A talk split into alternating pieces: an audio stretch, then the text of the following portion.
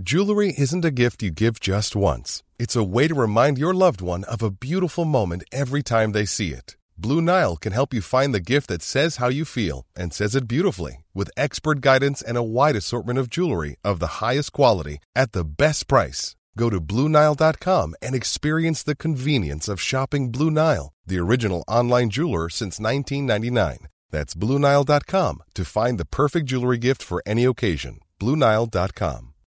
Since 2013, Bombas has donated over 100 million socks, underwear, and t shirts to those facing homelessness.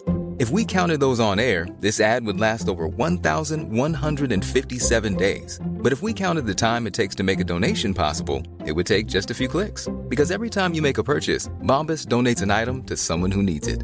Go to bombas.com slash ACAST and use code ACAST for 20% off your first purchase. That's bombas.com slash ACAST, code ACAST.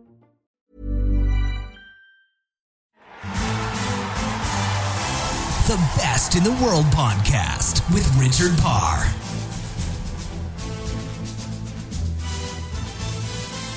Welcome to another edition of The Best in the World with Richard Parr. We're only a couple of weeks away from the Rio Olympics. They only come around every four years, the Olympic Games. And on this week's episode, we speak to another Olympic champion. On this week's episode, my guest is the shooting double trap Olympic champion from the Sydney 2000 Games, Richard Faulds. Now, don't worry if you're not sure what double trap is. Richard explains it to me in the podcast. We have some very interesting discussions on psychology, including what went through the mind of Richard's opponent, Russell Mark, in that 2000 Olympic final. He also talks about the pressure of being a defending champion, why competition is just as important as practice, and why a little and often amount of training is the most productive. He also tells a very funny story of how his PE teacher once put in his school report that he didn't have very good hand eye coordination. That's quite surprising when he became a shooting Olympic champion. Some really good things to learn from from Richard on this podcast. A bit like you can learn from the previous 22. All you have to do is go to iTunes, the best in the world with Richard Parr. You can also find out more details about me on my website, richardparr.net. And for those of you who check out the site regularly, you'll be pleased and surprised to see that I've started blogging again. I've started giving news information, and it can be anything I'm interested in. Obviously, a lot of the things I'm interested in are to do with sports, so we might have things about nutrition, about psychology, about technology about wrestling, about football, about tennis. Who knows what it could be about? But check out the blog, richardparr.net forward slash blog. One of the things I mentioned this week is about a new app I've been using called Clammr. That's C L A M M R. And it's really cool. It's wanting to be like Instagram, but for audio. So, being a podcaster, it's really useful for me because I can now put the best 24 seconds of all of my previous podcasts and my future podcasts to give you a little snippet of what's to come on the show. And, you know, I think that can help people who are like, hmm, do I want to listen to the best in the world with Richard Parr? Oh, I can't be bothered to listen to a whole 45 minutes. But maybe you'll listen to 24 seconds and go, oh, wow, that, that is interesting. Maybe I will listen. Maybe I will download it. Maybe I'll download, subscribe, rate, review on iTunes, tell my friends that it's really good. Maybe you'll end up doing all of that. So that's one thing I'm using. It's Clammr. So have a look at that. Details on my blog, richardparr.net forward slash blog. Another thing I've started to use is called paper.li. So paper.li. And what it does is it gets these different bits of social media. So it could be from Twitter, from Facebook, from Instagram, and it collates it and it collates it in a way so it looks like a newspaper. And you can do it for yourself and you can pick your friends' social media posts. You can pick people you really admire or your favorite sports stars or your favorite musicians and, and every day or every week and however regular you want it, it can create a, a homepage, a newspaper page of all of their best tweets and shares and likes and everything like that. So, what I thought would be really good is that we've learned so much from my previous guests on The Best in the World with Richard Parr that there's so much more that we can learn from them. And one way of doing that is to follow them on social media. So, on the Best in the World with Richard Parr news, yes, that's my paper.li name of my daily edition, I've got all of the social posts from the previous people I've interviewed on the show. And of course, each week we get a new interviewee. I'll add them to that so we can continue to learn from the greatest sports stars on the planet. They're former world champions, former Olympic champions, former world number ones, and former world record holders. If you're going to learn from someone, you may as well learn from the best. Well, just before we get to the best, I want to tell you that today's podcast is brought to you by Audible.com. Get a free, yes, I said free, it costs you nothing, audiobook download and a 30 day free trial. Yes, I said free again, it's free at www.audibletrial.com forward slash best.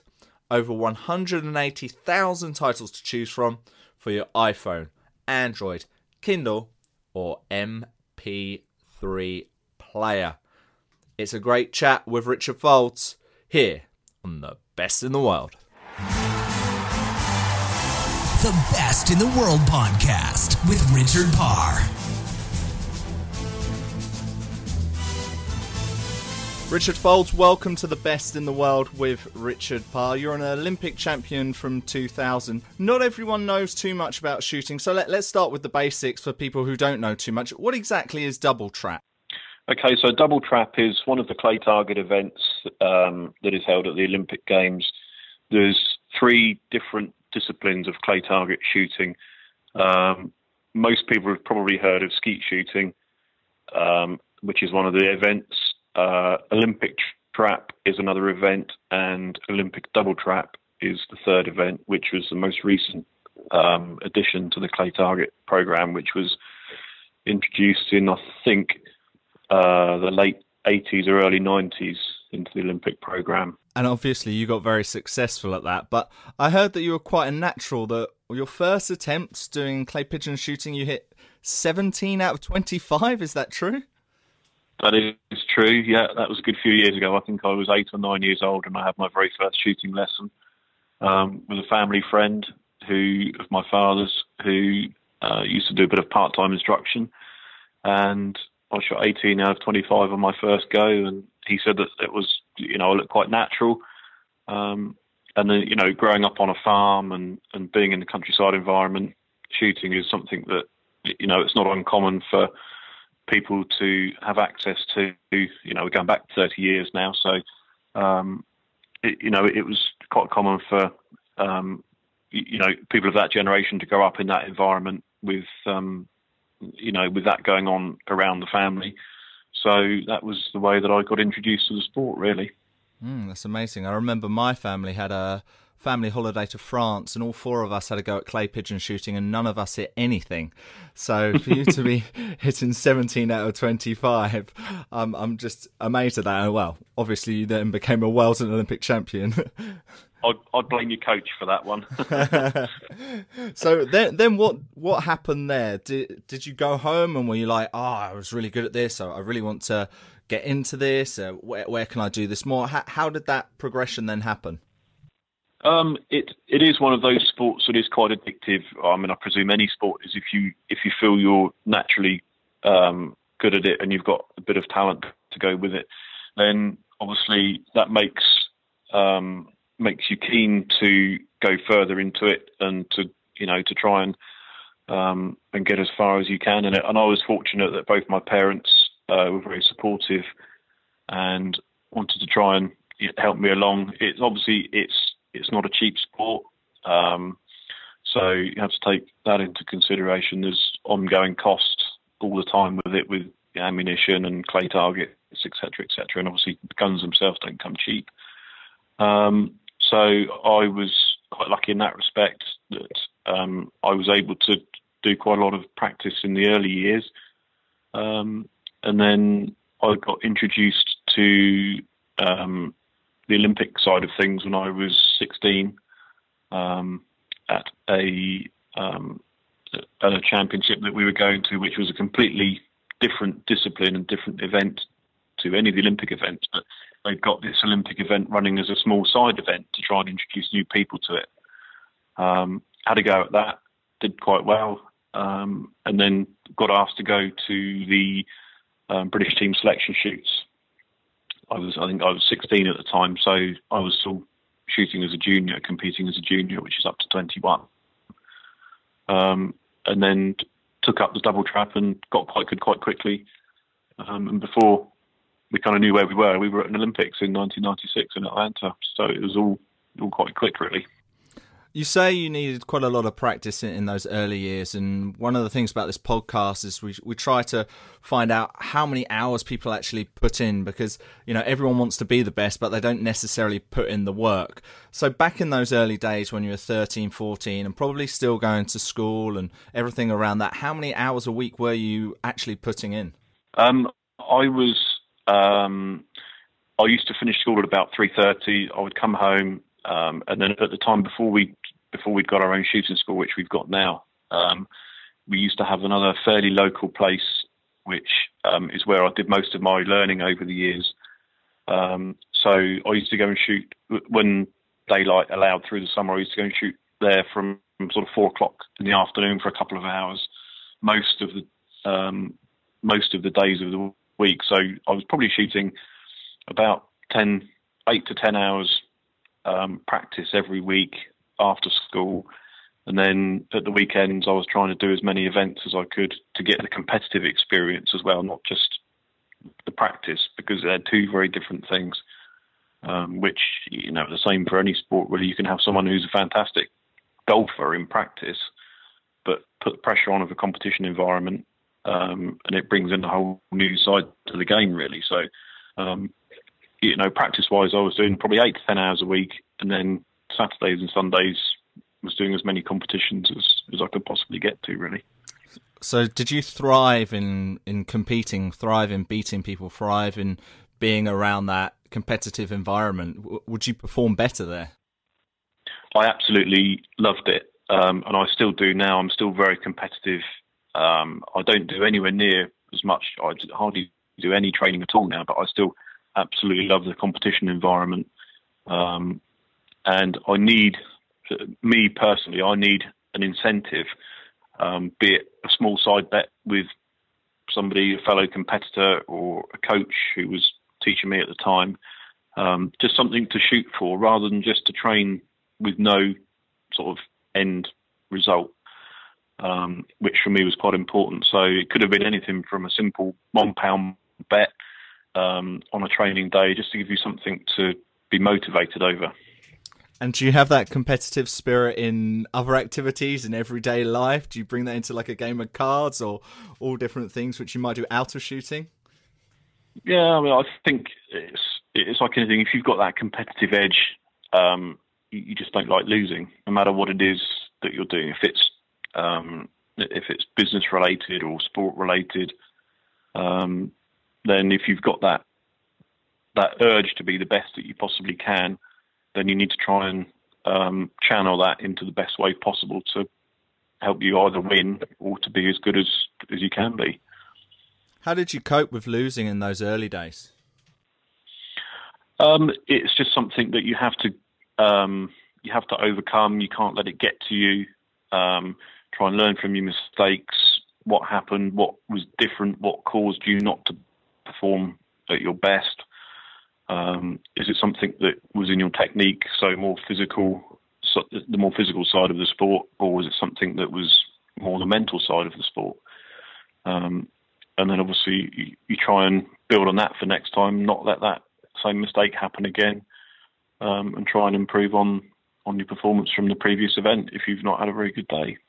And you said about technique there. Obviously, that's technique in shooting. But I heard something that your PE teacher, when you were a child, said you had poor hand-eye coordination. You've been doing your homework, haven't you? yeah, that's what I do. That is my job. yeah. Um, no, it, it, was it was reported in one of my school reports um, that I hadn't got a very good hand-eye coordination. So it was quite nice to be able to throw that one back at my PE teacher after all those years. Are you coordinated at other activities? Um, reasonably well. Yeah, I wouldn't say that I'm I'm as good at anything else that I am at shooting, but um, you know, I can I can get away with a few different things in different sports. Mm, it's, it's, interesting. I, I, read Matthew Syed's book Bounce, which is brilliant onto uh, sports psychology, and one of the examples yeah. he gives is uh, there's a a British champion at squash, and they do some sports science. I think it's at the University of Sussex, actually, where it was one of these things where he had to touch as many flashing lights as possible.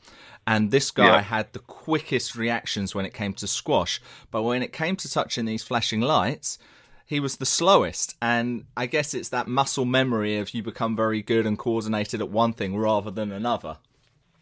Yeah, absolutely. Um, and uh, I think it was it was him that mentioned the ten thousand hour rule, wasn't mm. it? I mm. think about um, about you, you that's you, only when you've done your ten thousand hours at a particular sport or whatever you're doing is it then feels natural. Um, and that is very obvious in shooting. But then you can you can be very talented or very naturally talented and very good, or um, if you take, for example, Peter Wilson, who won the um, Olympics in the same discipline that I did in the London Olympics in 2012. He's probably one of the most unnatural shots that I've ever seen. Um, but he has worked tirelessly and endlessly um, and has perfected a technique which is quite unique to himself. Um, but it, you know, it just it's the complete other end of the scale on the natural ability side of things. Mm, I guess that's a bit like Michael Johnson, the way he used to run slightly differently to everyone else, but would beat everyone by quite a distance in, in the 400 meters. Yeah, absolutely. So you became the world junior champion at 16. You probably they, they say to get your 10,000 hours is over 10 years. So if you started at 8 or 9, I'm doing my maths here and that's probably about 8 or 9 years. How good were you then? Did you really think that when you won those world junior championships that you were going to one day be an Olympic champion? Um, well, that the the events that I won the World Junior Champions at, Championships at were, were non-Olympic events. So it was, although it's still clay target shooting, it's what people would um, be more familiar with clay target shooting. So if you went to a um, a corporate clay shooting event with your business, or you got invited as a, a guest of a company, and you went to a shooting school, you would shoot clays that were thrown in all different directions throughout the day, um, quite random. And every scenario that you go to would be a different presentation of clays. So some would be thrown towards you, some thrown away, some crossing left to right, uh, some rolled along the ground, etc. So all different sort of scenarios.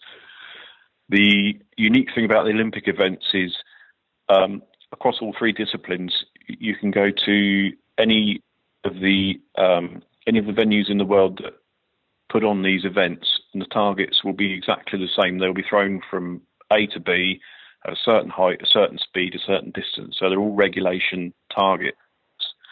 Um, so it's something that you can perfect a technique at um, and be very mechanical at. So you, you, can, it's very premeditated. You know where the clays are going, you know where they're going to fly to. Um, so once you've learned that technique, it's just a case of when you go to a new venue, um, you, you, then need to to just learn the range with pickup points and where you first see the, the targets, etc. So when, when, I was shooting the non-Olympic events, when I was world champion at 16, um, that was at the non-Olympic side of things. Um, so I had to to kind of relearn the whole technique side of things when I took up the Olympic discipline of double trap.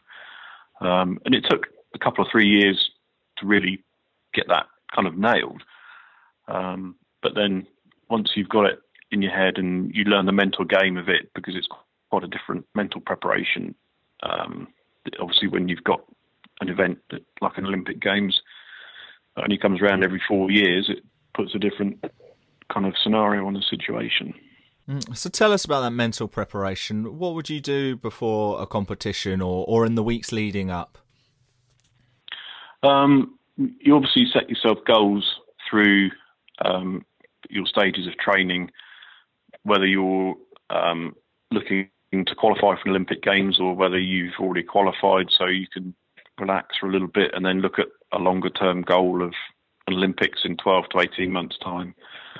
So you obviously try and um, try and channel all your energy into one particular day. You know, it's not it's not quite as bad as the sprinters who are running over 9.8 seconds. Their whole life revolves around that 9.8 seconds, but it's still you're focusing on one particular day uh, because the event would run over a course of a few hours through the day with qualifying rounds, etc.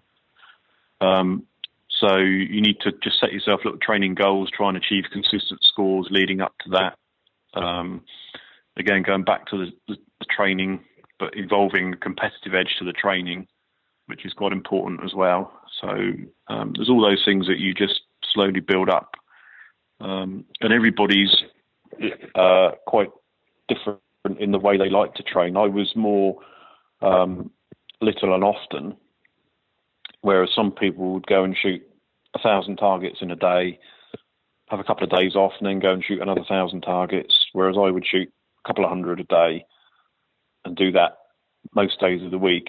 Um, so it's it's very individual. Everybody's different training regimes. What what about the people near near the top of you? Are saying different around the the real top competitors? Is would you recommend always to people to to do little and often rather than long and and rare? Um, I think I think little and often is is better um, for the majority of people because it, it, comes back to the muscle memory thing again. If you can if you can go and shoot um, 100 clays a day, I mean I know this is at, at the very very top end. So you've got your your Joe Bloggs clay shooter who might shoot once a week, once every couple of weeks on a Sunday. Um, that's a bit different. But when you're talking of world championship level and Olympic level, and things, then um, I think little and often is for the majority is probably better than going out and shooting yourself to a standstill one day and then not doing anything for another couple of days. Life is full of awesome what ifs, and some not so much, like unexpected medical costs. That's why United Healthcare provides Health Protector Guard fixed indemnity insurance plans to supplement your primary plan and help manage out of pocket costs. Learn more at uh1.com. Hey, I'm Ryan Reynolds. At Mint Mobile, we like to do the opposite of what Big Wireless does. They charge you a lot we charge you a little. So naturally, when they announced they'd be raising their prices due to inflation, we decided to deflate our prices due to not hating you. That's right. We're cutting the price of Mint Unlimited from $30 a month to just $15 a month. Give it a try at mintmobile.com slash switch. $45 upfront for three months plus taxes and fees. Promote for new customers for limited time. Unlimited more than 40 gigabytes per month. Slows. Full terms at mintmobile.com. Hiring for your small business? If you're not looking for professionals on LinkedIn, you're looking in the wrong place. That's like looking for your car keys in a fish tank. LinkedIn helps you hire professionals you can't find anywhere else, even those who aren't actively searching for a new job but might be open to the perfect role. In a given month, over 70% of LinkedIn users don't even visit other leading job sites. So start looking in the right place. With LinkedIn, you can hire professionals like a professional. Post your free job on linkedin.com slash people today.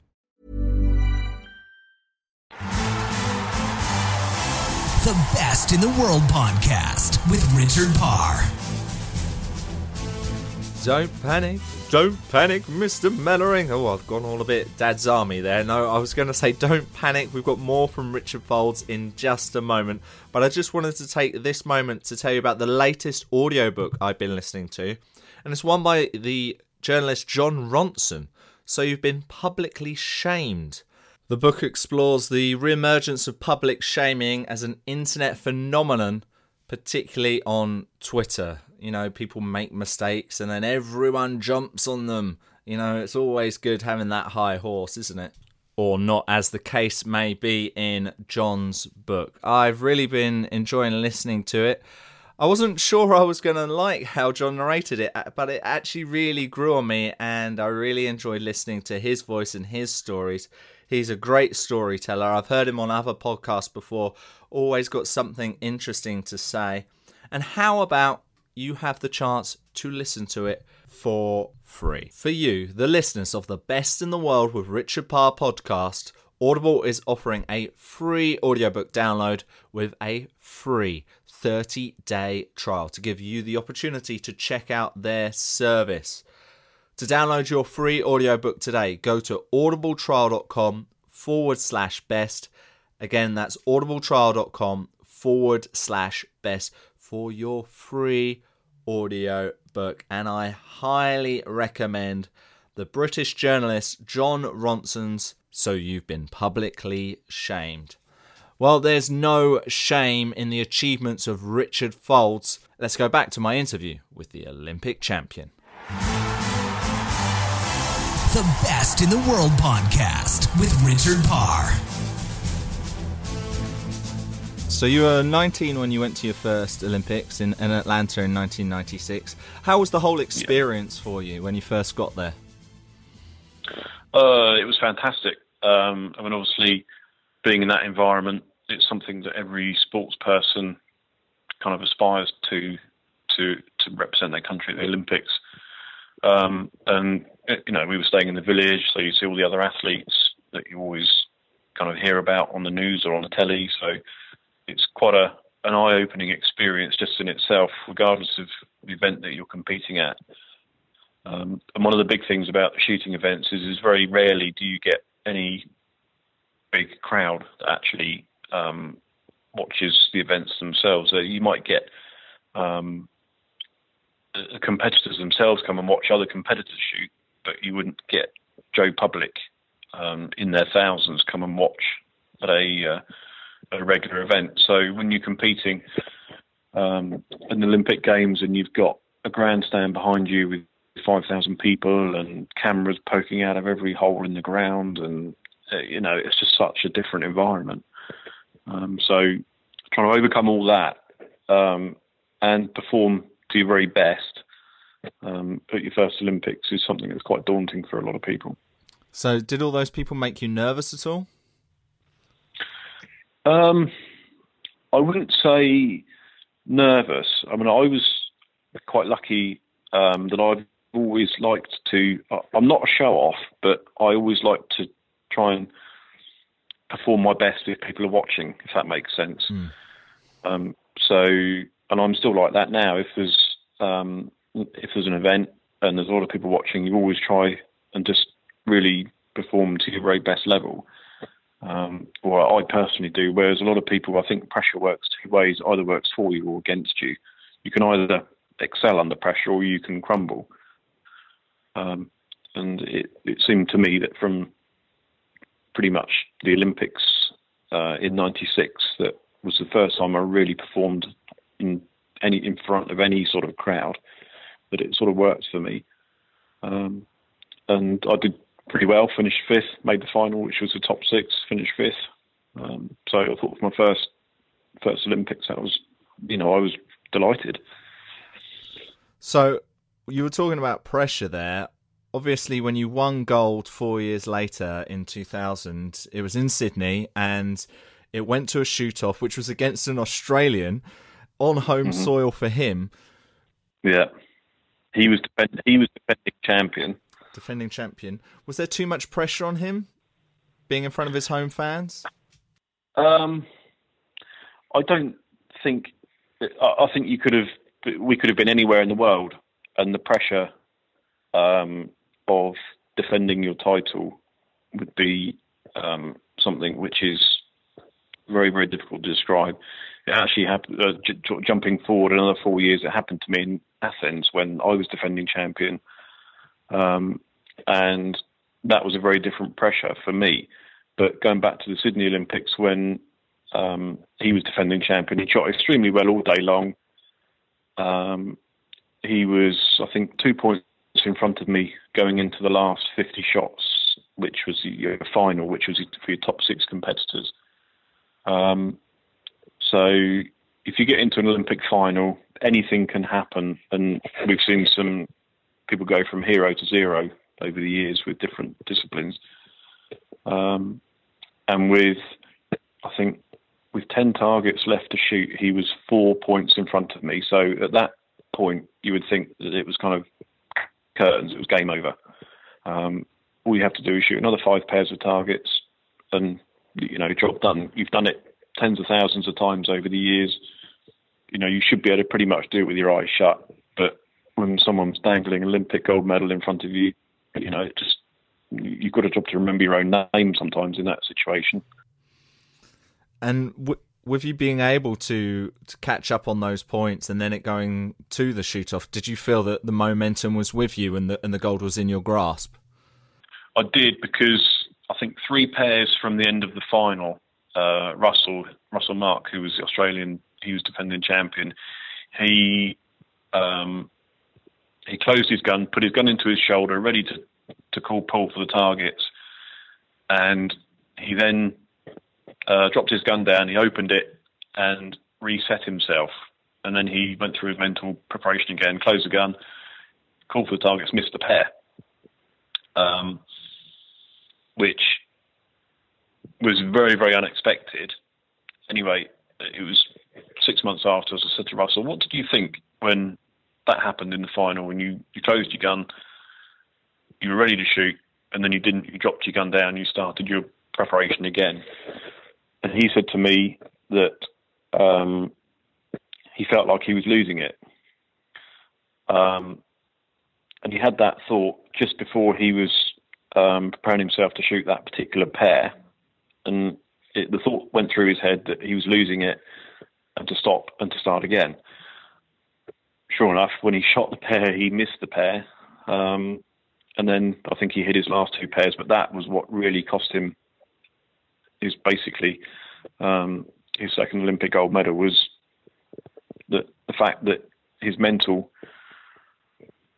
um, preparation just showed a little bit of weakness for a couple of seconds, um, and then that was it. You know, we ended up on a tie. Um, so obviously that for him was probably the the key point for him not winning, in fact, not losing it, but for him not winning, if that makes sense. Mm. And obviously the momentum, the, the, momentum for me catching him up through the final, and then we went immediately into a, a sudden death shoot off.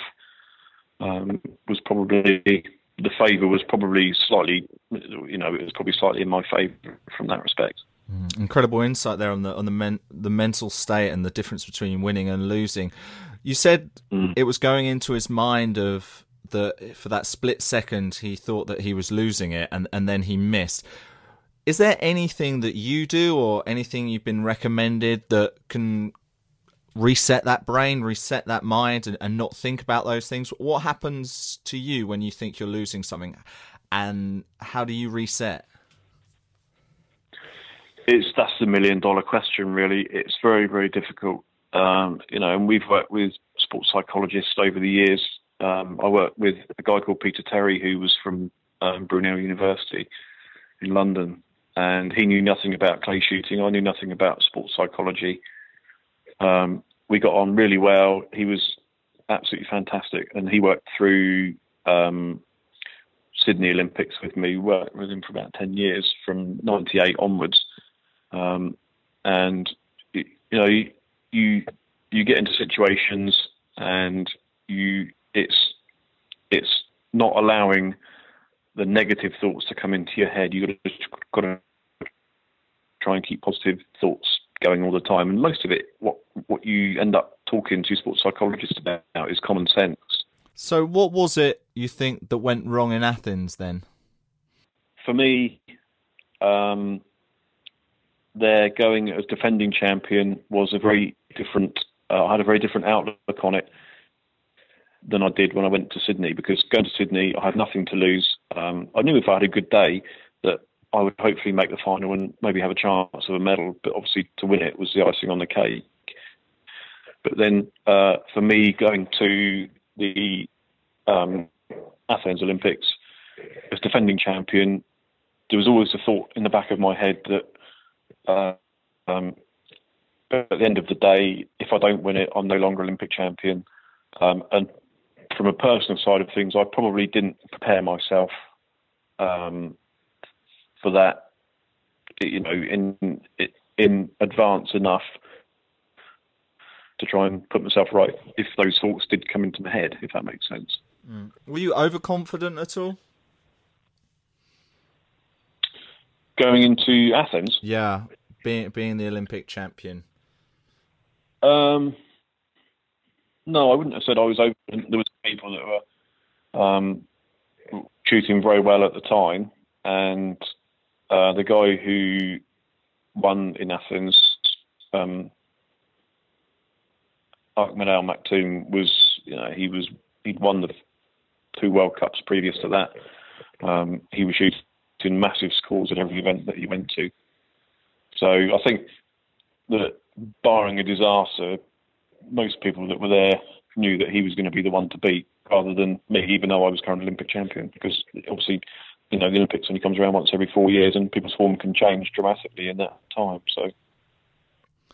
Well, you continued to compete for 10 years after that and then decided to retire competitively at the end of 2014. What what made you make that decision? Um, with I've only retired from the Olympic side of the sport. I'm still very um, active in the, the, non-Olympic events, but um, the, the, Olympic side of the sport it just takes over your life. Um, and I've done it since the age of 16 until I was 36 or whatever it was. So um, it was just time for me to focus on family, business, etc. Mm. Um, so it just you know you end up traveling around the world and not having any time to yourself. Um, so it was, you know, I've done five consecutive Olympics, so enough was enough for me, really. Did you enjoy any of the travelling? Were there any places you liked to go, or was it always just a hassle? Um, I wouldn't. I wouldn't have said that any of it was a hassle. It, it was just um, you were there doing a job. You weren't sightseeing and like beach and everything else. You were there to, to train or to compete. So you would you know you would never really have any downtime. Um, so it was, you know, everyone thinks, oh yeah, it must be great traveling to all these lovely places and having all these, you know, holidays here, there, and everywhere. But it wasn't like that. It's, you know, airport, hotel, shooting ground, airport, back home. Mm, yeah, I've I've heard quite a lot of that from from different people who who work in yeah. international sports. So you said working now on your business. Tell us about the Owls Lodge Shooting School. Um, well, that was um, something that all stemmed from when I very first took up the Olympic side of things. Um, that there was very very few places to train anywhere in England.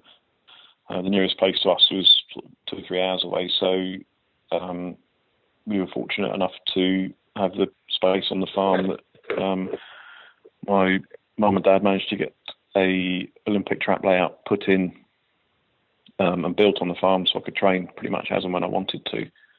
Um, and then it, it, just grew from there. People wanted to come and shoot with me, and then can I give them a lesson, and so on and so on. So it just grew and grew um, to what it is today, really.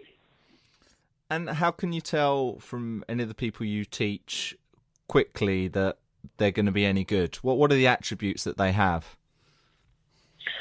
Um, well, unlike my PE teacher said to me, hand-eye coordination is probably the biggest fundamental thing, um, and an understanding of what you're trying to do uh, with a shotgun. So I try and explain it to people that if you if you shoot a rifle, you're shooting at a stationary target.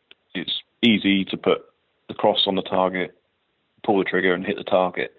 When you shoot a shotgun, it's very different because you're shooting at a moving target. So if you can imagine um, somebody throws you a ball, and when you go to catch the ball, you don't put your hand where the ball is, but you put your hand where the ball's going. Mm.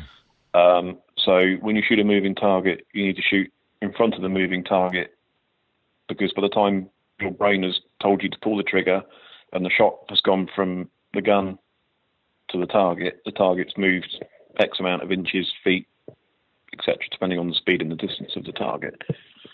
So hand-eye coordination and understanding of the of what you're trying to achieve um, are the two, you know, the two fundamentals really that that are quite important if you're going to be good at any point in your career. And uh, is there one thing that you know now that you wish you knew as a competitor, wish you'd known 10, 15 years ago? Um, no, not really. No, I mean, I wouldn't have changed anything that I did um, over the course of the years. I enjoyed my time at it. Um, you know, I always put 100% effort in, and some days were better than others, really. Hmm. And and how do you relax? How how do you spend your downtime when you're competing? Um, what when I'm at home or when? Uh, both. When you're out on the circuit, and then, also when you're at home practicing, what what were the things which would make you not think about shooting, or what are you thinking about twenty four seven? Um, I don't really think about anything else. really? Wow. No, I pretty much eat, sleep, breathe, um, shooting. So does my wife, and everything. You know, she's very competitive. She shoots as well. So, um, you know, it's in the family. It's you know, our son shoots. Our two girls, you know, my two stepdaughters, they both shoot. So, um, you know, it's it's a full on, full on shooting house, really. How how good are the kids? Are they going to be potential world and Olympic champions? Um, you never know. I mean, the the two girls, they're they're um, fairly good. They shoot more socially than they do competitively. Um, they're 18 and 16.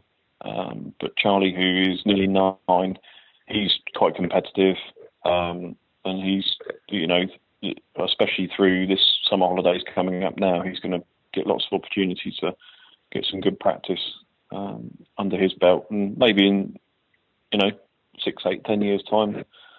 Um, it'd be great to see him following in my footsteps one day, but I'm not going to put any pressure on him to do so. It's up to him at the end of the day. I don't want to force him into doing something just because Dad did. You know, it's a thing to do. It's it's up to him if he wants to follow that route.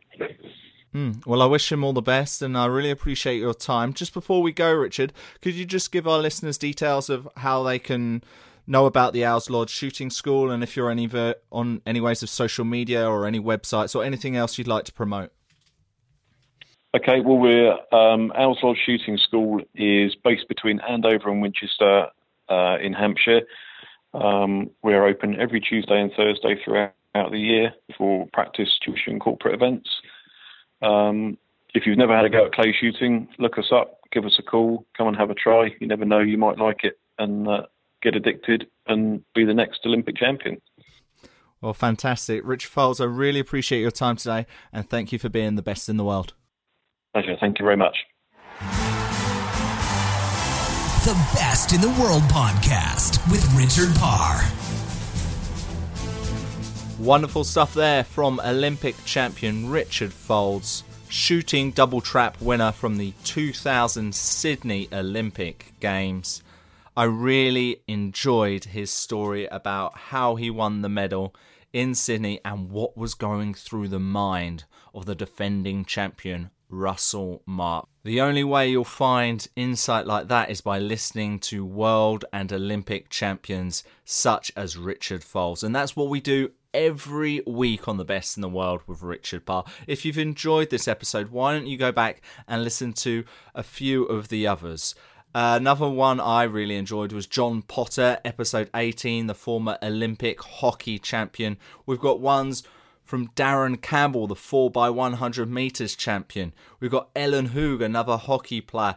We've got all different types of champions from snooker, Stephen Hendry and Shaun Murphy. They're all on the iTunes page. Best in the world with Richard Parr. If you don't have iTunes because you don't have an Apple phone, an iPhone, but instead you're on Android, do not worry, you can listen on Stitcher. Stitcher has the best in the world with Rich Parr. There's so many different ways you can listen to the show. Maybe on Overcast. Maybe you can listen to the whole episode if you want on Clamour. I also post the show every week on my Twitter page at Richard underscore Parr. Every episode's on the website richardparr.net forward slash podcast many different ways you can learn from the best. We want to improve our sporting abilities or just their everyday lives. And I think we all appreciate what we're learning from these talented individuals. Again, if you've enjoyed this show, all I really ask for you to do is maybe consider the sponsor. I've spoken about Audible earlier. I use it myself, so I highly recommend you use it. By using it, you're helping yourself, but you're also helping me at the same time. So it'd be great if you could do that. Also, if you'd like to help me, what I'd really like for you to do is to tell a friend, be it on social media, be it in person. Tell them you've been listening to this podcast, you really enjoy it. Or maybe there's one episode, maybe your friend is a shooting expert and they want to hear from an Olympic champion, or they enjoy snooker, or they enjoy football, or they enjoy cricket. Maybe they want to listen to Aqib Javed's interview, the former Pakistan player, former Pakistan World Cup winner, no less, because that's what we have on this show winners that we can learn from. So, all I ask for you to do is share it with a friend in whatever way you think is best and go on iTunes and please rate and review the show. I cannot underestimate how important it is for that to happen and to help build the show. Well, it's been another fun episode with Richard Faulds. More great guests to come. Stay tuned to what's coming up on the website, richardparr.net on the Twitter, Richard underscore Parr. But until next time, I hope you have a wonderful week. The Best in the World podcast with Richard Parr.